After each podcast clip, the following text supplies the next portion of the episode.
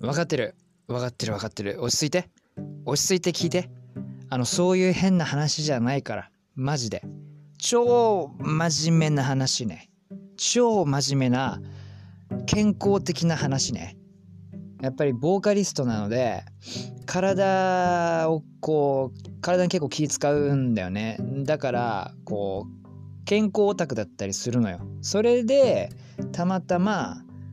まあこういう話をね聞いたわけよ。だから大丈夫。変な話じゃないから。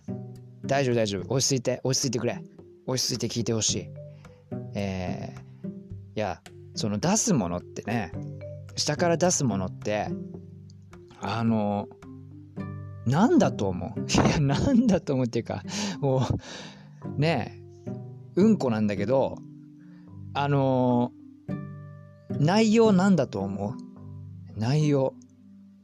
俺びっくりした。これ調べた時びっくりした。なんかねほとんどが水分らしいんだよ。でえー、っと腸内細菌の死骸とあと死んだ細胞のカスらしいんだよね。俺はてっきりその食べ物がそのまま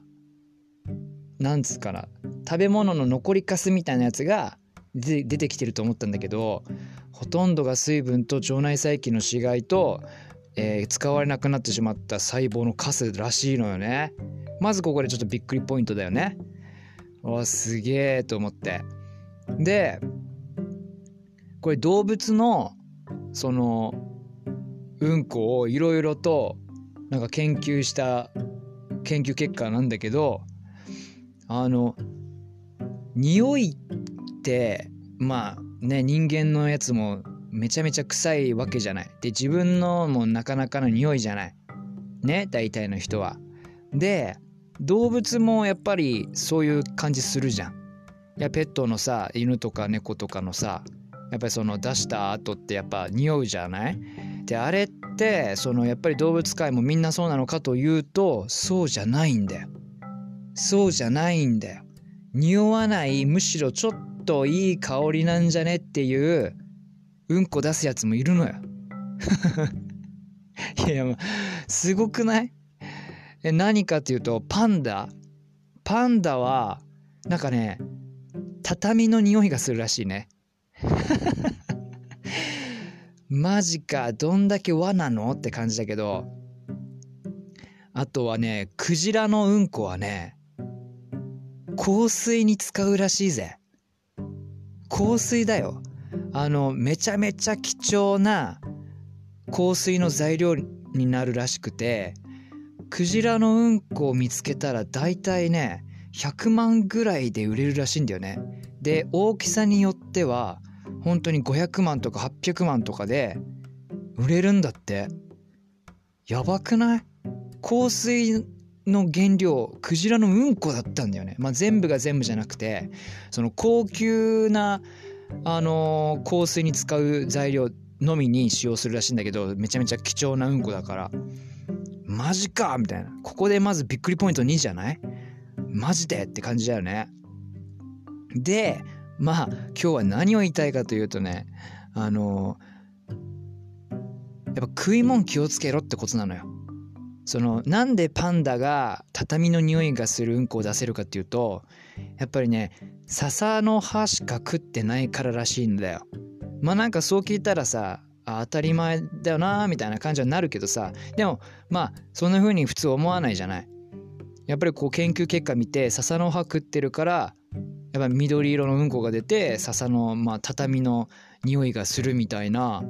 ああなるほどねみたいなでじゃあ今んとこクジラはさ海の生物で、えー、パンダはまあ草食？え？肉も食うのかでも。あでも笹しか食わないよね。一応パンダは笹しか食わないからまあまあ要は草食系じゃない。じゃあ肉食の動物はというと肉食動物こそめちゃくちゃ臭いらしいんだよね。で強烈な匂いを一番発するのがライオンらしくてそのほぼ肉しか食わない肉食動物ほどね匂いが強烈になるらしいんだよ。でこれなんでかっていうとやっぱそのほとんど野菜じゃなくて肉しか食わないじゃん。でその肉を消化するそのタンパク質を消化するためのなんかやっぱ腸内細菌が出てくるらしくてでそれがそのガスっていうかそのものすごい強烈な匂いを出す成分がどうしても出てしまうらしいんだよね。なのでその肉をたくさん食ってる動物ほど強烈な匂いのうんこを出すらしいのよ。へーって感じじゃない？で、まあそのなんで匂いがその動物界ってこうまあ動物界ってこう人間も含めてねそのうんこっていうのが匂いを発するものになってしまってるのかというと面白いことにねこれねそのライオンの糞っつうのはものすごい強烈な匂いを発するから草食動物があのやっぱり危険を察知して逃げれるんだって。やっぱりさそのライオンの群れにいるところにその住処作っちゃうとめちゃめちゃ危険じゃん。だけどそのライオンがいるような場所って大体めっちゃ臭いらしいんだよね。うんこそこら辺にしてるから。だからその草食動物はもうすぐ分かるらしいのよ。あこれやばい匂い。あーやばいやばいやばいっつって。でもうそっからすぐにね逃げるらしいんだよね。である実験で北海道 JR があの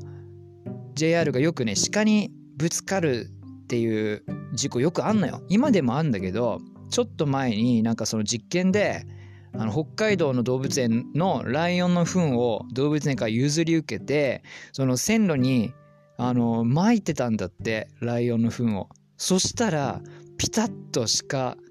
出てこなくなったんだってさすごくない？それで鹿が JR にぶつからなくなってきたその時期があったらしいんだけどやっぱりライオンのね一番強烈なうんこだからその周辺住民から苦情の嵐だったらしくてやばい臭いみたいな。それでまあ仕方がなくライオンのうんこを散布するのはもうやめてるらしいんだけどそれぐらいそのなんだろうな北海道なんてライオンいないんだからそのなんつうの鹿もねライオンの匂いだとは感知はわからない。そうやってライオンのうんこだとは思ってはないかもしれないけどやっぱり草食動物っていうのは匂いに敏感だからあまりにも強烈な匂いだとすぐに逃げちゃうんだってさ。ね。ここ面白あ面白いな。うんこ面白いなと思ってたんだよね。でこれそのただ単に動物界のうんこの話をこう俺が調べただけなんだけど多分人間界でもこれ同じような原理が出てるんじゃねえかなと思ったんだよ。なのであのちょっと体臭が気になる人とかあとはなんだろうなあのトイレの匂いがやっぱり自分でもまあまあ大体臭いけどねと思思うと思うけどやっぱりそれってや肉を肉を中心に食ってるからそういう匂いになってしまうんではないかと俺はちょっとね考えたの。で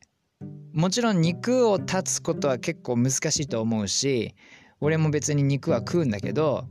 やっぱり最近体臭が気になるなとか汗の匂いがやばいなとか思ったら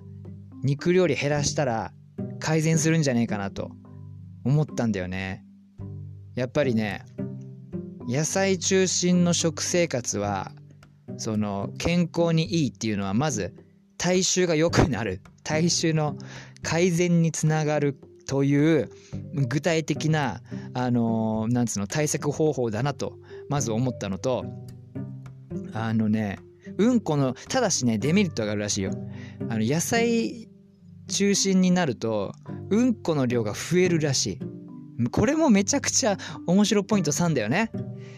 マジかみたいな。なんか肉食動物ほど1日に出すうんこの量がその少ないらしいのよ。だけど強烈な匂いっていうね。で草食動物ほど1日に出す量がもう半端なく多いらしいんだよね。で日本人もあのこの戦時中のあの豆知識なんだけどえっ、ー、と戦時中アメリカと日本が戦ってた時にえっ、ー、とアメリカ軍がそのジャングルとかで日本の なんかそのなんつうかなテリトリーを調べる時に何を目印に日本兵を探したかというとそのうんこの量らしいんだよね。でその大体うんこの量であこれぐらい人数がいるんだなっていうのをそのキャンプ跡とかを見に行ってトイレの跡を見に行ってもうまあ見て確認するらしいんだよ。そしたらこれ一ついい面白いお話があってアメリカ兵が日本のキャンプ跡にまあ行ったらものすごい量のうんこがあったらしいのよ。それにビビったアメリカ兵がめちゃめちゃ日本兵いるぞみたいな。このジャングルのとこ近くに日本兵めっちゃいるからこれ無理無理勝てない勝てないっつって撤退したんだって。じゃあ実際どうかっていうとアメリカ人が予想した日本兵の3分の1しかいなかったらしいんだよ本当は。じゃあなんでそんなうんこ出したのっていうと当時の日本の食生活がほぼ穀物類だけだったらしいんだよね。肉はほとんど食べれなくて、まあ、貧しいからっていうのもあると思うんだけどまあ、芋とか、まあ、基本的には野菜そういうものばっかり食ってたって。で当時のアメリカ人はほとんどがその肉中心の食生活になってたからアメリカ人はその大人1人が1日する量ってのがまあもう研究で出てたらしいんだけどね少ないらしいのよ。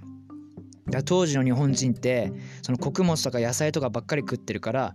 うんこの量が増えてたっていう。それで勘違いしたアメリカ兵が日本兵めっちゃいるっていう風に勘違いしちゃったっていうお話。へえ、これ面白ポイント4でしょ？めちゃめちゃ面白かったんだから、うんこの勉強したら。すごくない？で、やっぱりその、さっき言ったように、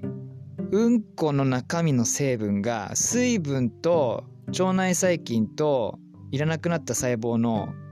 まあ、カスなのでその植物野菜に含まれている食物繊維がほとんどその食物繊維がうんこになるらしいのよ。へえって思って。だからまあやっぱりその腸内細菌があったら腸内環境良くなるとか言うじゃん。便秘良くなるとか言うじゃん。ああそういうことかって思ったよね。なるほどなみたいな。だからそのあの発酵食品とかあのね善玉菌とかさあと食物繊維のあるレタスとか食べた方がいいよってなるほどなるほどただただ健康にっていうなんつうの曖昧な感じで食べてたけどあそういうことかって俺はもうめちゃめちゃ納得しちゃったよね。でその人間ってさあの穀物と、まあ、野菜は食えるとしてもやっぱりその肉もどうしても食うからさだから腸内細菌をたくさんこう増やすためにその消化を良くするためにその納豆とかあの発酵されたやつ食べれる食べるじゃん。あの牛乳じゃなくて、えと、ヨーグルトとかさ漬物とかさそういうの食べるじゃん。で人間界ってそうやって調理があるからそうやってなんだろうな発酵食品って食えるけど動物界ってほぼないじゃん。でなどうするかっていうとああなるほどって思ったことがあって。あのウサギとか自分のうんこ食うんだよね。あと猿も自分のうんこ食ったりするんだって。でそれなんでっていうとえっ、と食べ物を食べてで消化した時にそのお腹で消化したやつって要はあのお腹の中でなんつうかな発酵させてるんだよね。発酵させてうんこに出てきてるからそのうんこをまた自分で食うことによって発酵されたその腸内細菌が得られるのよ。そのリサイクル？うわすげえなと思ったよね。要はだから自分のうんこを食ってるのは人間界でいうところのあのヨーグルト食ってるのと同じようなもんもんもんなのよ。うわよくできてんな自然界と思ってね。へえってめちゃめちゃ勉強になってまあちょっとねすげえと思ってラジオ撮っちゃったよね。いやでも面白いなと思ったんでねこの話ちょっとシェアしたいなと思って今日撮りました。だからあのコアラとかもねなんかコアラの、えー、赤ちゃんにわざとねコアラの母親はね自分のうんこをね子供に食わせるらしいね。いやーなるほどと。その子供はまだまだコアラってユーカリの葉を食うんだけどユーカリの葉ってめちゃめちゃ毒性があったりとかしてその毒性を万が一体に取り入れちゃった場合子供って腸内細菌まだ整ってないからその毒で死んじゃったりするらしいのでそれを守るために母親の腸内細菌をまあ子供にあげるために母親のうんこをその子供に食べさせるっていう。頭良すぎだろ。いやいやいやいや。なんかね最初はなんかうわうんこ食ってる動物マジ頭悪いなとか思ってたんだけどわそういうことでしたかと。逆に申し訳ありませんでしたってなってね。やっぱりそのまあ人間はね香水とかさファブリーズとかするけどやっぱ匂いを抑えたいってなったらもしかしたらね肉中心肉の方がちょっと多めの食事とっちゃってるせいかもしれない。うん。だから家の匂いとか自分の匂いとか気にしたりこう気にしそうになったら食生活をね改めてみると効果あるかもっていうお話。はいちょっとねあのこんなお話もたまにはありかなと思ったので、まあ、こっちのね、えー、アンカーとスポティファイではラフな感じで撮っていこうと思ったんでね、えー、こんな話を今日はしてみました。これでねえー、健康の豆知識も今日は教えられたし、ゆっくり寝れるんじゃないかな。はい、ということで、皆さん今日もお疲れ様でした。えー、ゆっくり休んでください。おやすみなさい。ではまた明日。